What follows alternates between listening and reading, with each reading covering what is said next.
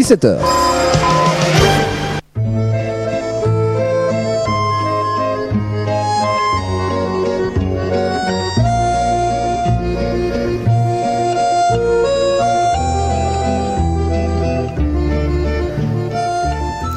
Ser português aqui na Rádio Associativa de Bruxelas, Rádio Alma.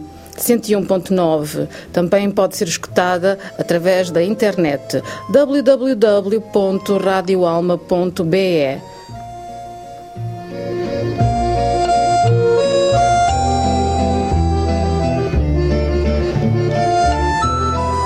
Ser português aqui, uma emissão, uma emissão em língua portuguesa aos sábados e aos domingos.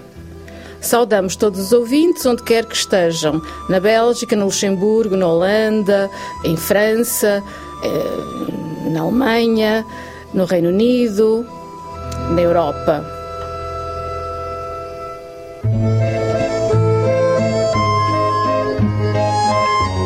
E saudamos todos os lusofalantes, brasileiros, cabo-verdianos, angolanos, moçambicanos, guineenses, timorenses, macaenses, santomenses.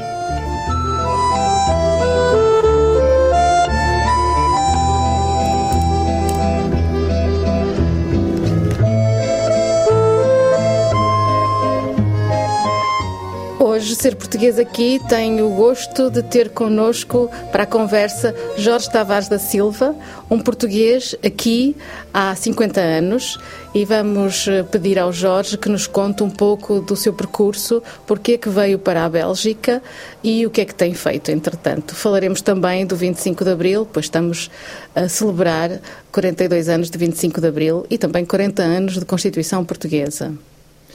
Então, muito obrigado. Antes de mais nada, eu saúdo e subscrevo o que disse em relação a todos os, os lusofalantes o, pelo mundo fora e uh, agradeço o convite da, da Rádio Alma e o seu, Lídia, e é com muito prazer que respondo às suas perguntas e que falarei e direi aos, aos ouvintes aquilo que eu sou, aquilo que eu penso, mesmo se às vezes possa chocar algumas pessoas. Eh, Jorge Tavares da Silva escreveu o primeiro livro uh, de cozinha uh, portuguesa em língua francesa. Exato. Isso foi em 1992, mas corresponde a um trabalho longo de, de 15 anos. Por que que o Jorge é um apaixonado pela cozinha portuguesa? Pela razão que todos nós estamos, sem saber às vezes, apaixonados pela cozinha que foi a nossa cozinha da infância, a que eu chamei já há muitos anos, a cozinha materna, exatamente como temos uma língua materna, no meu caso a português, temos todos uma cozinha materna, no meu caso a cozinha portuguesa. E, portanto, uh, ao ser educado com essa cozinha, como nós todos, seja qual for o país, seja qual for a cultura, e não há povos sem cozinha materna, uh, isso influi e depois insere-se na nossa vida exatamente como a nossa língua. Depois temos sotaques, temos defeitos de pronúncia, temos uma série de coisas na cozinha também. Há quem cozinhe bem, há quem cozinhe mal. Portanto, este foi o princípio de, de, do meu interesse pela cozinha. E o Jorge cozinha bem?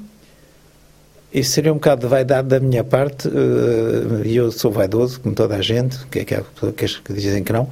Eh, eu penso que eu cozinho, eu sou uma dona de casa em termos não há termo, não há termo masculino em português, eu cozinho como uma dona de casa, ou seja, eu cozinho praticamente todos os dias, faço compras todos os dias, a minha mulher também, portanto, que não é portuguesa, é belga, portanto, lá em casa os meus filhos são uh, bilingues uh, em termos de cozinha, embora eu não, nunca lhes tenha falado em português, Uh, eles desde pequeninos que aprenderam o que era a cozinha portuguesa e a cozinha belga. Portanto, eles têm uma cozinha materna e agora falam português, mas que, que aprenderam já como língua estrangeira.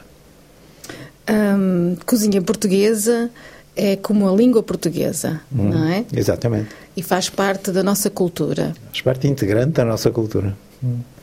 E, e é um, é um, são dois aspectos fundamentais da, da estrutura do ser humano e já intrauterino, o feto, que sabe-se que o feto deglute, e o feto eh, tem marcadores de gosto que lhe vêm da alimentação que é transmitida pelo leite e, e, antes mesmo do leite, quer dizer, que lhe é transmitido pelo, pelo, pelo, por via uterina, como eu dizia há bocadinho, e, e há, mas isso seria um bocadinho longo explicar aqui, Há estudos que foram feitos nessa, nessa área, nomeadamente na Universidade de Estrasburgo, em França, e em Lyon, no Instituto Europeu da Ciência do Gosto, que são coisas eh, que existem e que foram provadas. E o, o Jorge já teve a oportunidade de, em Lisboa, falar deste conceito, que é um conceito que o Jorge tem vindo a elaborar há algum tempo, Sim, a, co da, a cozinha materna. A cozinha materna há, há, cerca de 20 anos. Em Lisboa não só, mas é, foi essencialmente eh, em Coimbra, em outubro, em que no âmbito do projeto de AITA, que é um projeto luso-brasileiro, eh, fui convidado para uma comunicação e, e defendi e apresentei esse conceito mas já o tinha publicado e até mesmo aqui na Embaixada em 2000 fiz uma apresentei uma conferência, uma comunicação, conferência, não, não gosto muito do termo, uma comunicação nesse sentido e foi a primeira vez que eu, que eu empreguei o conceito e que eu defini. Sim, senhor. Temos que dizer que o Jorge Tavares da Silva publicou vários livros, ah, desde livros que têm que ver com dicionários, terminologia, glossários e, sobretudo, livros que, que se relacionam com a cozinha portuguesa.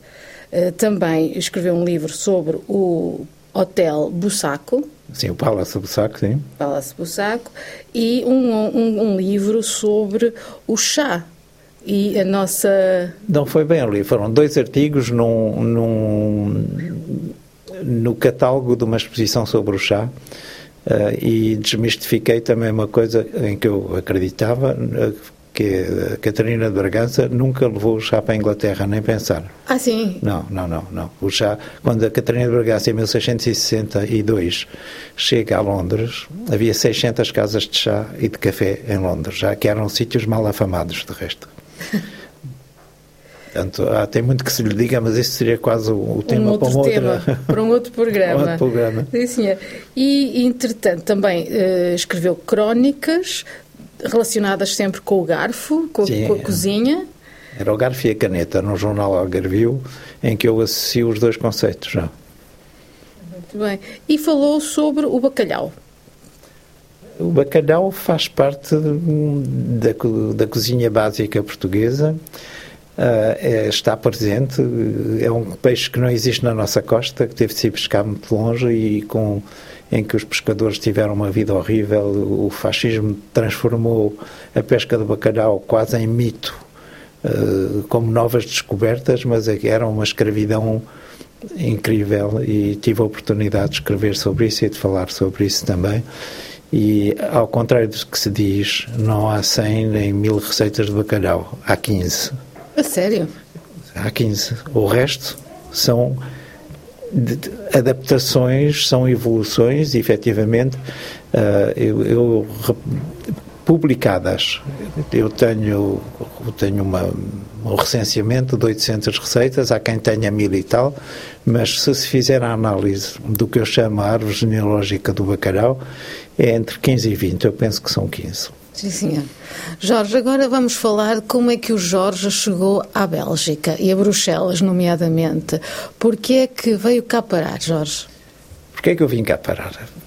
É uma, era uma escolha. Eu tinha 23 anos na altura, tinha passado já um ano e meio na prisão em Portugal, condenado pelo Tribunal da Boa Hora, estava ligado a um movimento de extrema-esquerda que defendia a luta armada, a FAP, que era a Frente da Ação Popular, e cumpri a minha pena, estive no, no Aljube, em, em Caxias, saí e fui libertado de Peniche, porque acabei a pena em Peniche, e depois, poucos, poucos meses depois, fui para a tropa, e deveria ter ido para o curso de oficiais milicianos para Mafra, mas como tinha sido condenado politicamente, mandaram para a primeira companhia disciplinar de Penamacor, que era um regimento de infantaria, que não era um regimento, era uma companhia pequenina, e estive lá em Penamacor desde fevereiro de 67 a outubro de 67, a altura em que fui mobilizado para a Guiné, e já lhe dou um pormenor que se calhar não conhece, E, e, eu, nessa altura, desertei, o que já tinha decidido há muito tempo, muito antes de ir para a tropa, muito antes de ter sido condenado, era evidente que eu não ia combater nas colónias, que, se chamavam pedicamente províncias ultramarinas.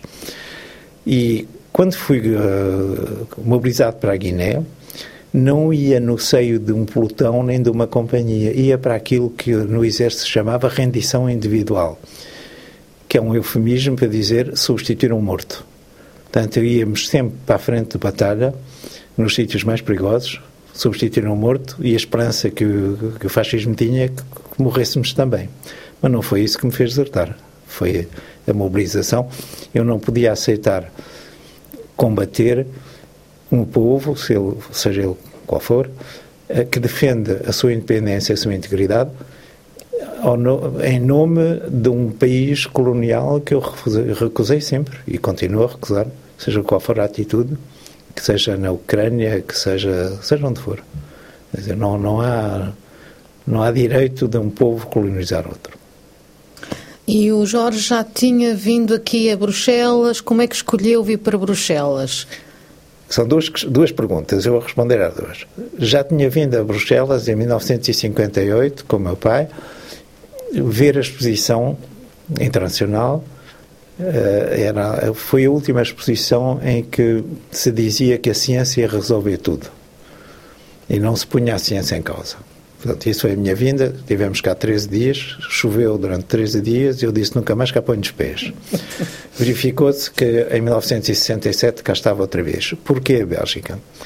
Eu queria um país francófono na Europa que não fosse nem a França, nem a Suíça, nem o Luxemburgo. Portanto, não sobrava muita coisa. E vim para a Bélgica também porque as ligações políticas que eu tinha com os movimentos que estavam ligados àquilo que eu pensava e onde eu militava estavam aqui. Porque aqui havia um partido marxista-leninista que se chamava na altura para chinês, não é? Que era o maior fora dos países comunistas. Portanto, era lógico que eu tivesse vindo para aqui. E foi bem acolhido? Fui muitíssimo bem acolhido. De resto, eu adoro viver na Bélgica. Para o ano faz 50 anos que eu cá estou. E fomos extremamente bem acolhidos e pelas pessoas. E há várias razões. Primeiro, porque era, era uma imigração muito particular. Era uma imigração de, de, de burgueses, intelectuais, vindo de classes favorecidas, a maior parte, porque que, que, que, falavam várias línguas, quase todos, pelo menos francês e inglês falávamos quase todos. E uh, nós espantámos a, a população belga, e sobretudo em Bruxelas, porque éramos assim uma espécie de animais exóticos. Porque eles, este, o, o, o, refúgio político, a ideia de refúgio político, eh, foi criada para os transfugas dos países de leste.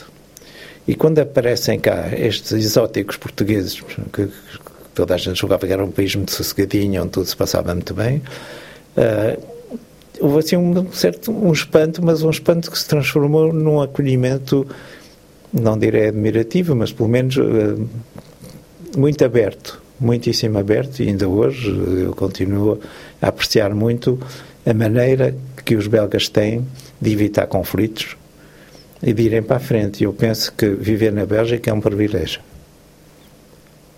Portanto, são as razões. Integrou-se bem na Bélgica. Como é que a sua vida decorreu aqui? Decorreu bem. Não sei se eu que me integrei na Bélgica, se foi a Bélgica que me integrou. Uh, eu, vim para aqui, uh, havia uma grande fraternidade entre refugiados políticos, também não éramos muitos, éramos para aí 20 ou 25.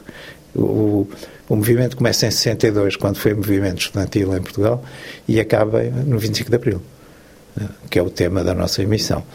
E, mas sinto-me tão bem aqui como em Portugal.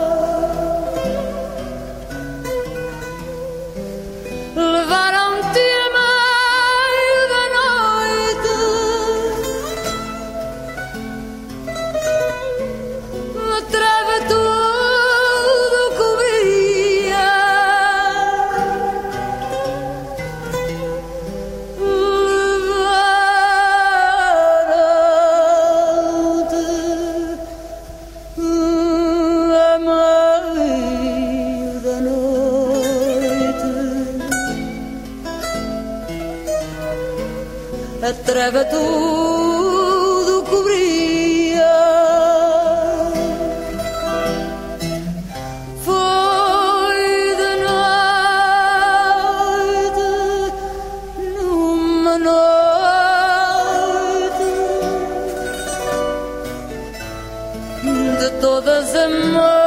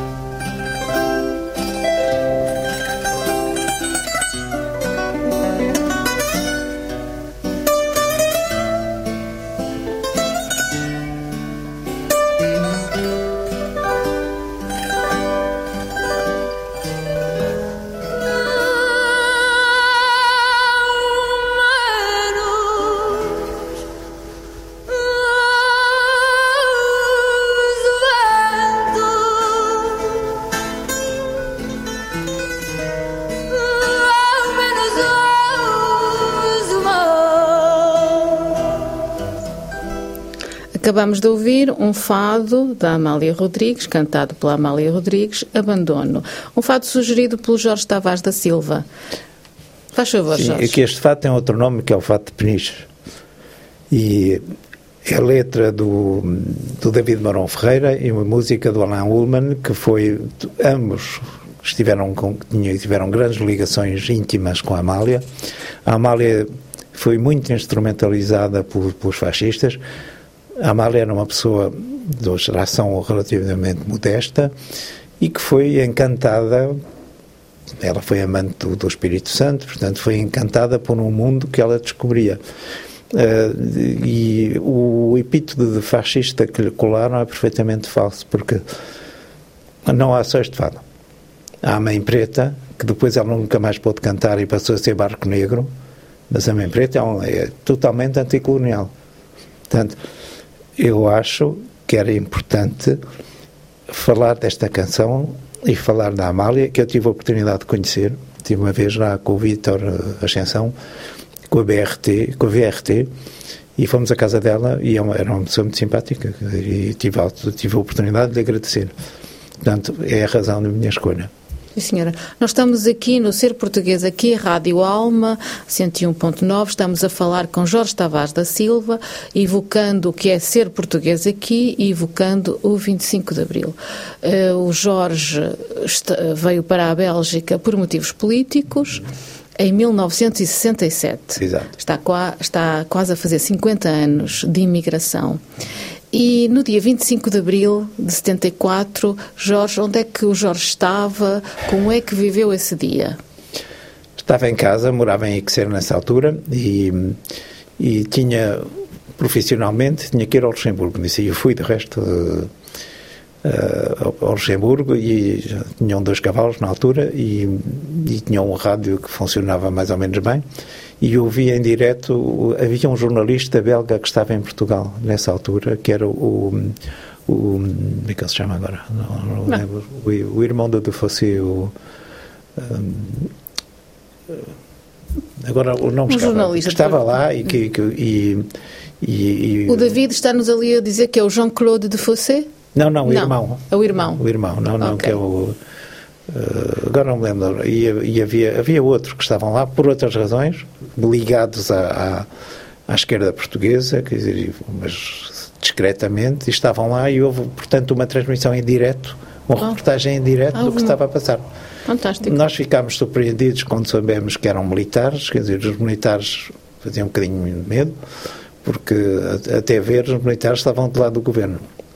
Era não ter conhecimento, que eu não tinha, do trabalho que se estava a fazer dos jovens capitães que tinham nossa idade e que tinham vários anos de guerra e que fizeram não uma revolução, porque não houve revolução, foi um golpe de Estado militar progressista.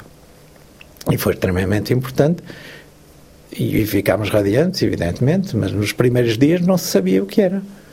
E depois o Spínola, que era a pessoa que aparecia com o monóculo, sabendo que o Spínola tinha combatido do lado dos nazis em Stalingrado, não, não era assim de muita confiança. E depois, dois dias depois, então, houve a explosão da alegria e houve quem fosse imediatamente para Portugal ou a Portugal, assim que, que o aeroporto abriu. Eu não fui, eu só voltei em setembro por razões pessoais e é evidente que foi, foi uma felicidade, porque eu, quando saí de Portugal em 1967, não sabia quando ia voltar, fazia a mínima ideia. E depois foram sete anos de exílio. E, e, pronto, e depois passei. Nessa altura, devolvi o passaporte da ONU que tinha e, e fui pedir um passaporte português, e recuperar a minha identidade portuguesa, porque era fundamental. E continuo a ser português, nunca pedi a nacionalidade belga, embora goste muito da Bélgica e gosto muito dos belgas.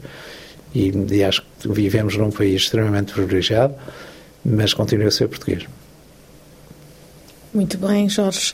E agora que passaram 42 anos, como é que vê ainda o 25 de Abril? Continua a ter aquela importância uh, que teve? O 25 de Abril teve uma importância histórica muito grande, até porque pôs cobro a quase 60 anos da ditadura, salazarista, marcelista e outros istas. Uh, e foi, foi um, um céu azul que se abriu. Uh, desiludiu muito logo ao fim de um ano, porque, como não era uma revolução, e como somos um povo de grandes costumes, e ainda hoje lamento, nenhum PID foi julgado, nenhum militar, não falo das pessoas que foram combater, falo dos militares assassinos, como o Roberts e outros, nunca foram julgados, e o Presidente da República que saiu que eu nem quero falar do nome dele, eh, chegou a condecorar um PID. Portanto, isto são coisas que eu não posso admitir e isto são falhas do que foi o 25 de Abril. Mas, quer dizer, o 25 de Abril é preciso reavivar e voltar ao que foi a intenção de quem exerceu e, e aplicou as teorias e as práticas do que foi o 25 de Abril, como por exemplo o capitão Salgueiro Maia, que só teve, uh, só lhe pagaram a pensão já depois de morto, enquanto os PIDs continuaram a, a oferir uh, as pensões de, de, de aposentação. Isso são coisas que me entristecem muito. Para os nossos ouvintes mais novos, como é que podemos um, designar uh, e uh, evocar uh, o significado do 25 de Abril? Eu, para mim, o 25 de Abril foi uma explosão de alegria. Uma explosão de alegria e um sacudir de um peso que, felizmente, os jovens atualmente não, não conheceram. Eles não conheceram a altura em que se faziam pelo menos dois anos, em geral quatro anos de tropa e, e era um país onde se podia falar, onde onde se podia escrever, onde havia muita gente, professores, quer seja do ensino secundário, primário ou universitário, que não podiam exercer as suas funções, que o regime tinha, tinha proibido de exercer. Havia algumas possibilidades, por exemplo, o Liceu Francês de Lisboa, Charles Lapierre, empregava uma série de, de professores portugueses que eram pagos e escolhidos pela França e pelo Ministério, da Educação francesa, portanto, onde houve uma abertura muito grande e a geração, as gerações que estiveram no Liceu Francês nessa altura, eu estive lá, tiveram a, a faculdade de, de, de, uma abertura de espírito que não seria possível uh, só em Portugal, mas também era possível. Havia ensino muito bom em Portugal e havia professores muito bons que, felizmente, não tinham, tido, não, não tinham sido tocados pela repressão fascista. A propósito disso, vamos agora ouvir uma, uma outra música sugerida pelo Jorge Tavares da Silva, uma música e um poema de Boris Vian, cantado por ele, Le Déserteur.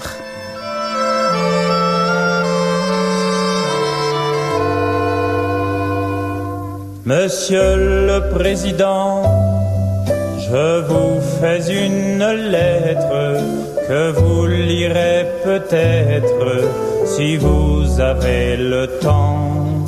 Je viens de recevoir mes papiers militaires pour partir à la guerre avant mercredi soir. Monsieur le Président, je ne veux pas la faire, je ne suis pas sur terre pour tuer des pauvres gens.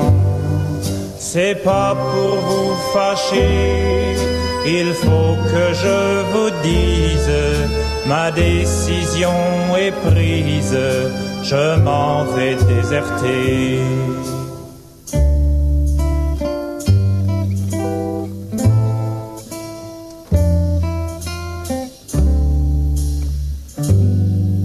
Depuis que je suis né, j'ai vu mourir mon père, j'ai vu partir mes frères et pleurer mes enfants. Ma mère a tant souffert qu'elle est dedans sa tombe et se moque des bombes et se moque des vers. Quand j'étais prisonnier, femme, on m'a volé mon âme et tout mon cher passé. Demain de bon matin, je fermerai ma porte au nez des années mortes, j'irai sur les chemins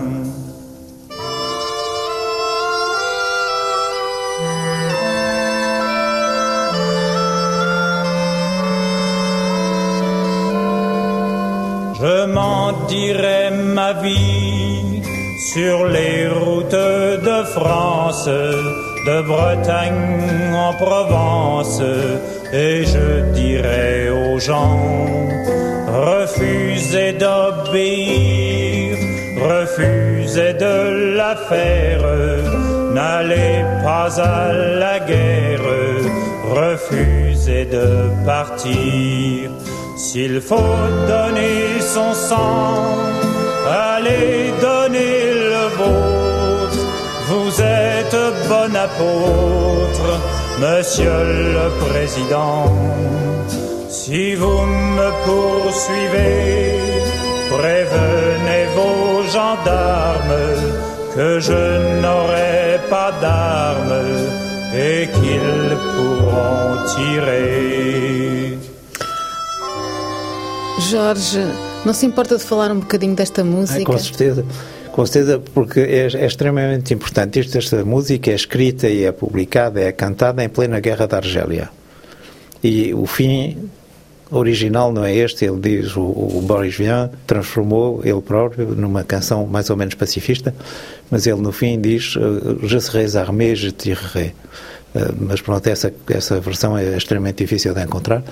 E esta, esta canção depois foi atenuada e cantada pelo Mouloudji já numa, numa versão light, de que eu não gosto. Mas era extremamente importante, esteve proibida até aos anos 60. Em França não passava, em Portugal não passava. E na Bélgica, quando foi da crise do Iraque, todas as, as canções deste género foram proibidas também. E é muito importante porque o que o, o, que o Mouloudji diz é para os jovens franceses não vão à Argélia, não vão combater para a Argélia e não lhe perdoaram. De resto, ele teve chatices imensas. Uh, o próprio Mouloudji, quando esteve em Portugal, antes do 25 de Abril, não pôde cantar esta canção, embora fosse uma versão atenuada, e foi, para mim foi sempre um, um apoio. E tinha o disco em Portugal, e quando desertei e deixei no meu armário, duas coisas entre algumas atrapalhadas da tropa, deixei o, o, livro do general de Nguyen Giap, que era Guerra do Peuple, Armée du Peuple, Guerra do Povo, Exército do Povo, e o disco do, do, do Boris Vian, que era para marcar bem porque é que ele tinha ido embora. Mas é, é uma canção que é extremamente importante. E hoje, e continua a ser, e amanhã, e sempre. E é um. É algo in, in, interior e comum a todas as pessoas fugirem da guerra? Eu, infelizmente, penso que não. E hum. os acontecimentos de Bruxelas que, que, mostram que há uma influência religiosa, como houve com a Igreja Católica na Idade Média, como houve uh, noutras religiões e, e como os, os protestantes. Uh, foram escoceses foram mandados para a Irlanda do Norte que era para se transformarem em católicos quer dizer quer dizer a guerra a guerra infelizmente que deveria ser rejeitada por toda a gente não é o caso. Não é o caso porque a violência também não é respeita não não é rejeitada. E, e nesse aspecto eu queria queria chamar a atenção para um livro que os jovens se calhar não conhecem e muitos adultos também não, que é a trilogia do Sartre, que se chama Les Chemins de la Liberté, são 900 páginas em três volumes em que ele só diz uma coisa: não tomar uma decisão é já tomar uma decisão. Portanto, o que eu peço aos jovens é que, quando tiverem que tomar uma decisão, tomem-na, seja ela qual for. Muito bem. E agora, Jorge, eh, como é que como é que se sente ainda aqui em Bruxelas, na Bélgica? Pensa regressar a Portugal? Eu nunca deixei Portugal. E penso que nunca deixarei a Bélgica. Estou, todos os dois lados, quer dizer, eu, eu sinto-me belga, sinto-me português, o meu filho que, que nasceu cá e que a partir dos 16 anos quis sempre ir para Portugal e está lá, ele tem 37 quando está lá pensa na Bélgica, quando, quando está na Bélgica e eu é a mesma coisa, portanto não há, não há propriamente uma quebra é, é, é, mais um enriquecimento do que, do, que, do que uma quebra. E tenho em 50 anos construí uma rede uma rede de, contactos, de amizades, de, de, de, de lealdade, que a lealdade é uma coisa muito importante. E eu sinto-me bem, eu aqui sinto-me em casa. Dizer, não, não, não, falo Flamengo, neerlandês, como se diz pudicamente, Uh, mas percebo e, e, gostaria de falar, eu, eu, eu, admiro muito a cultura flamenga, na pintura, no cinema, uma série de coisas. E uh, há pouco dizia-nos que para o ano talvez organize um evento especial. Não é talvez. Para o ano, de certeza, eu vou organizar e, e, aqui lanço um apelo aos portugueses, sobretudo aos da minha idade, que foram refugiados políticos ou que vieram para cá por razões políticas, porque eu queria fazer um evento a nível de Bruxelas sobre a imigração política portuguesa. Nunca, nunca ninguém fala de nós. Uh, nós tivemos uma importância relativamente pequena, mas da imigração política portuguesa saíram cérebros brilhantes. Não estou a falar para mim, estou a falar uh, por vários professores universitários, vários médicos, escritores e, e pessoas de, de grande nível que puderam pôr em prática aquilo que tinham dentro deles, graças àquilo que era possível fazer na Bélgica, quando aqui não se podia, quando em Portugal não se podia fazer. Portanto, eu queria marcar esse evento, já tomei contactos com algumas entidades uh, administrativas e políticas de Bruxelas, porque fundamentalmente nós viemos para a Bélgica, mas estávamos quase todos em Bruxelas, alguns em Louvain, Leuven ainda, depois em Louvain-la-Neuve e em Liège, mas essencialmente era em Bruxelas. Portanto, há que fazer a história dos refugiados da imigração política. Não, há que os chamar à boca de cena. A história é muito difícil de fazer, até porque eu penso não ter recuo suficiente para escrever. Ainda há muita, muita emoção e, e algumas. Uh, algumas animosidades também, mas portanto não é a história, é trazê-los para a boca de cena. Eu lembro-me que no ano passado, creio que foi no ano passado, eh, festejamos os 50 anos da imigração turca e marroquina aqui eh, na Bélgica. Sim, mas com certeza, e, e, e não me incumbe a mim uh, festejar o, o, o, um, uma qualquer data da imigração económica em geral, porque não a conheço, conheço muita gente, mas não, não, não foi coisa que eu vivi. Eu queria comemorar aquilo que vivi. E essa, esse período começa em 1962, e como eu disse há bocadinho, e acaba em 74. E hoje em dia somos meia dúzia, mas que, que, há gente que talvez venha de Portugal para te testemunhar, espero que sim. De qualquer maneira, nessa altura, pedir-lhe a Lídia que me receba aqui outra vez, talvez com outros convidados. Com muito gosto. Com certeza. Obrigado.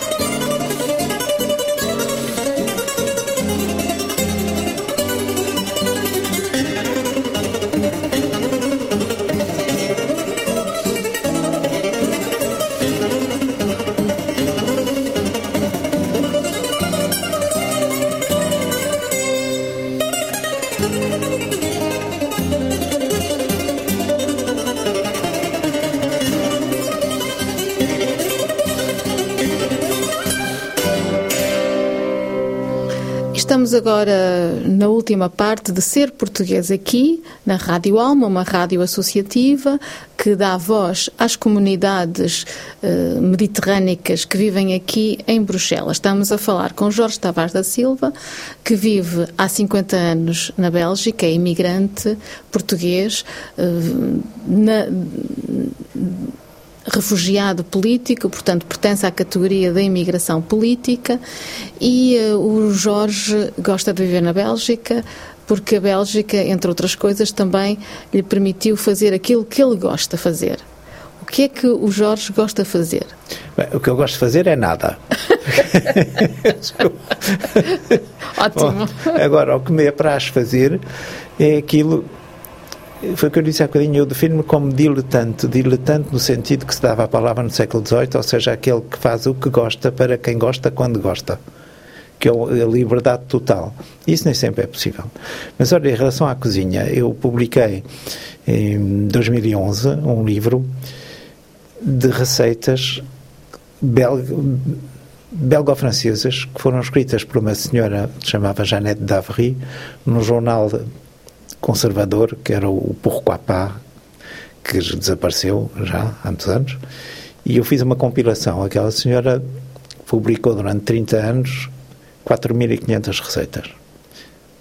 Eu fui à Biblioteca Nacional Real aqui vi as receitas todas li-as quase todas e selecionei 450 e publiquei um livro que são as receitas da Jeanette Duvry do Pourquoi, de, de do Pourquoi Pas. E porque era, eu queria agradecer à Bélgica e foi um livro que eu dediquei à Bélgica e que tive o grande prazer e a honra de ter sido prefaciado pelo ex-burgomestre de Bruxelas, o Freddy Tilmans, que é um amigo, e que fez um, um elogio do livro e da minha pessoa também, que eu fiquei muito sensibilizado. Portanto, eu não falo só de cozinha portuguesa. Por outro lado, queria também dizer que a abertura às outras cozinhas é muito importante, mas por outro lado, e talvez isto era de frisar e os meus amigos vão ficar um bocado espantados, todas as quintas-feiras, num restaurante português do Midi, o Cantinho da Cidade, em que o prato do dia é o bacalhau, nós reunimos-nos sob o nome jocoso de cantinheiros e comemos um prato de bacalhau. E, e, são tudo pessoas jovensíssimas, entre 58 e, e 80 anos, portanto, pessoas que cá estão há muito tempo, algumas que a Lídia conhece, e, e fala-se de tudo, e mais alguma coisa, e, e quase nunca se fala de bacalhau. Mas come-se bacalhau e, e, isso é uma maneira de nos ligarmos através da alimentação e da nossa alimentação portuguesa. E já agora um bocadinho de publicidade, aquele restaurante vale a pena ler. Pronto, isto era uma nota pessoal. Sim, senhor. Relativamente à, à cozinha e à integração, uh, gostava de lhe pedir a sua opinião pessoal. A maior parte dos portugueses, também como, como o Jorge, um, procura aqui na Bélgica, vive cá, procura comer português. Ah, bom, mas há alguns nem sequer conhecem a gastronomia, a cozinha belga ou a cozinha, digamos, francesa. Uh, por esta conversa, uh, deduz-se que conhecer a cozinha é também algo importante na cultura de um país e praticar essa, essa, essa cozinha. O que, que sugestão, que conselho poderia dar aos portugueses, por exemplo, àqueles que chegaram há pouco tempo, que ainda não tiveram a oportunidade de, de ter muitos anos de, de, Bélgica para entrar em contacto com, uh, com a comida belga? Isso é uma reação normal. O facto de, quando se vai para o outro lado, uh, se, se radica noutro sítio, e o, Jacques Barreiro teve um dia uma, uma, uma expressão lindíssima, disse o que é complicado para uma pessoa de Vilvoorde que, que vai para Hong Kong, o que é duro não é chegar a Hong Kong, é sair de Vilvoorde. E nós levamos connosco uma série de, de coisas, de cultura, de, de, de todos os aspectos da cultura. E de todos eles, o que mais tarde desaparece é a cozinha. E os povos migrantes, que inclusive, é, por exemplo, os judeus e outros povos migrantes, continuam, quer sejam uh, religiosos ou não, continuam um certo número de coisas à volta de um prato que eles conhecem, que os liga às origens. Portanto, é normal que quem chegue cá recuse, até porque bifes em sangue em Portugal não há. Aqui bifes passados como em Portugal também não há. Portanto, há que encontrar um. Eu, quando cá cheguei, não se, não se encontrava peixe-espada, não se encontrava azeite. Já lhe conto uma coisa. Uh, um dia comprei dois linguadinhos e quando cheguei tinham-nos arrancado a pele, que para mim é um crime de lesa majestade. Há coisas que chocam, mas depois as pessoas também se habituam. Pescada não havia, mas havia bacalhau fiscal, que não havia em Portugal, portanto, que substitui. E acaba por acontecer. E depois, muitas vezes, as pessoas casam-se ou vivem com pessoas de outra nacionalidade, que têm outra maneira de viver, outras horas para comer. Portanto, isso tudo acaba por passar, mas faz parte do conceito de cozinha materna. E isso é, é muito importante. Mas olha que um dia eu estava nas Ardenas, ao pé da Iwai, e com os amigos belgas, e quis fazer um prato de bacalhau. E, e levei o bacalhau comigo, mas julgava que eles tinham azeite em casa, não tinham. Então fui a uma mercearia e pedi azeite. E a senhora diz-me: Ai, azeite, azeite não tenho, tenho azeite de amendoim. Por se quiser azeite, azeite, tem que ir à farmácia. Portanto, isto, isto passa-se em 1972. E aqui conseguia-se comprar nas lojas espanholas e italianas, ainda quase não havia lojas portuguesas, mas isto, pronto, eu descobri que o azeite, dizer, embora nós sejamos o único povo do sul da Europa que não é mediterrâneo e não temos cultura mediterrânica, nem pouco mais ou menos. É, sim, também é outro mito. Não, outro mito, é, é um facto. Costumamos dizer que temos uma cozinha mediterrânea. Não temos, não temos. A nossa cozinha Bem, tu... não, não tem nada a ver, nem os, nossos, nem os nossos costumes, nem os nossos hábitos, não tem nada a ver com a cozinha mediterrânica. Tem e... mais a ver com que cultura, então? Com duas culturas. Nós temos uma influência do norte e uma influência de Marrocos, mas da parte virada para o Atlântico. Nós comemos da mesma maneira e somos uma das poucas culturas com os marroquinos que salgamos o peixe antes de o cozinhar, que se chama arrepiar o peixe. E que pomos o peixe na água já a ferver, enquanto aqui põe-se em água fria faz um corbuium. São sabores completamente diferentes. Portanto, isso é outra história de dizer que nós somos mediterrâneos, não somos. Nós somos meridionais da Europa, não mediterrâneos, atlânticos. O que não, não, não é melhor nem pior, é um facto. Portanto, e temos uma influência, por exemplo, em Portugal, há três zonas. Há a zona sul em Grande Algarve é uma parte do Alentejo em que se comem coentros. Há uma zona centro em que predomina o tomate. É uma zona norte em que predominam o sangue e os cominhos, por exemplo. Isto, isto, isto é outro facto. E depois agora há uma ligação entre estas zonas. Mas quando era miúdo e adolescente, comprar broa de milho em Lisboa era quase impossível. Uhum. Assim como encontrar coentros no norte. Coentros no norte, né? havia quem não soubesse sequer o que era. Exato, exato. Mas cominhos no sul também não sabiam. Ora... E então, é, esses três factos, uhum. uh, nessas três partes de Portugal, uh, explicam-se como? Provavelmente por, por, razões, por razões de ordem de cultura, cultura solo, da agricultura, uh, provavelmente por não aparecer, por o coentro não aparecer espontaneamente no norte. Eu nunca analisei esse, esse tema, mas constatei. Embora hoje em dia isto não seja, eu nunca foi hermético, não é?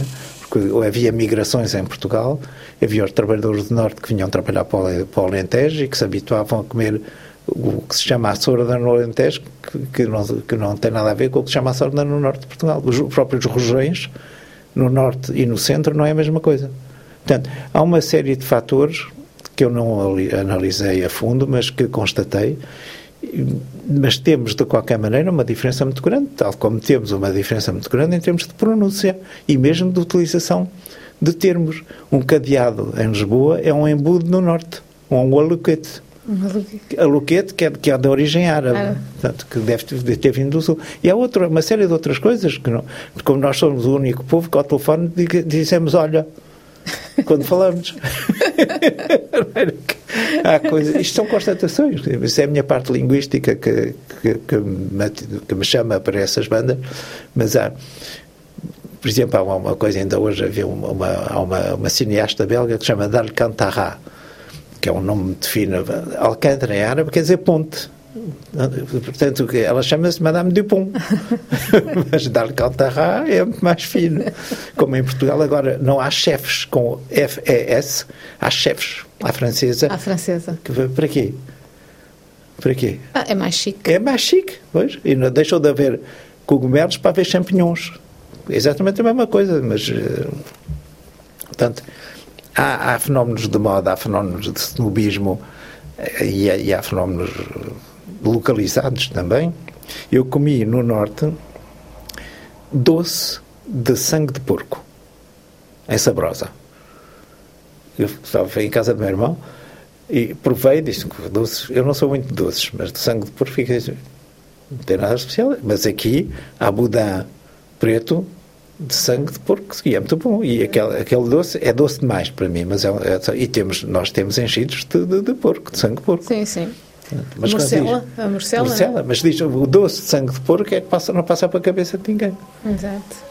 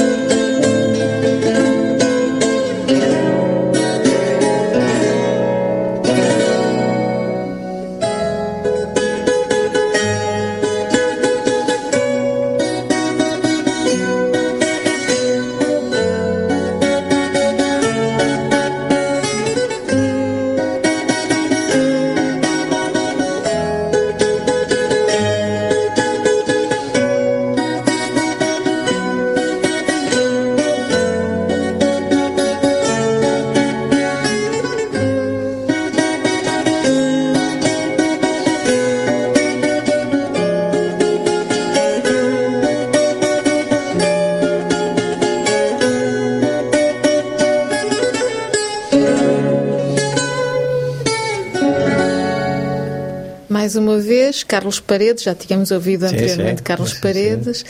Porquê que nos sugeriu Carlos Paredes? Porque eu acho que é um, é um dos homens importantes da guitarra em Portugal. Era, já faleceu.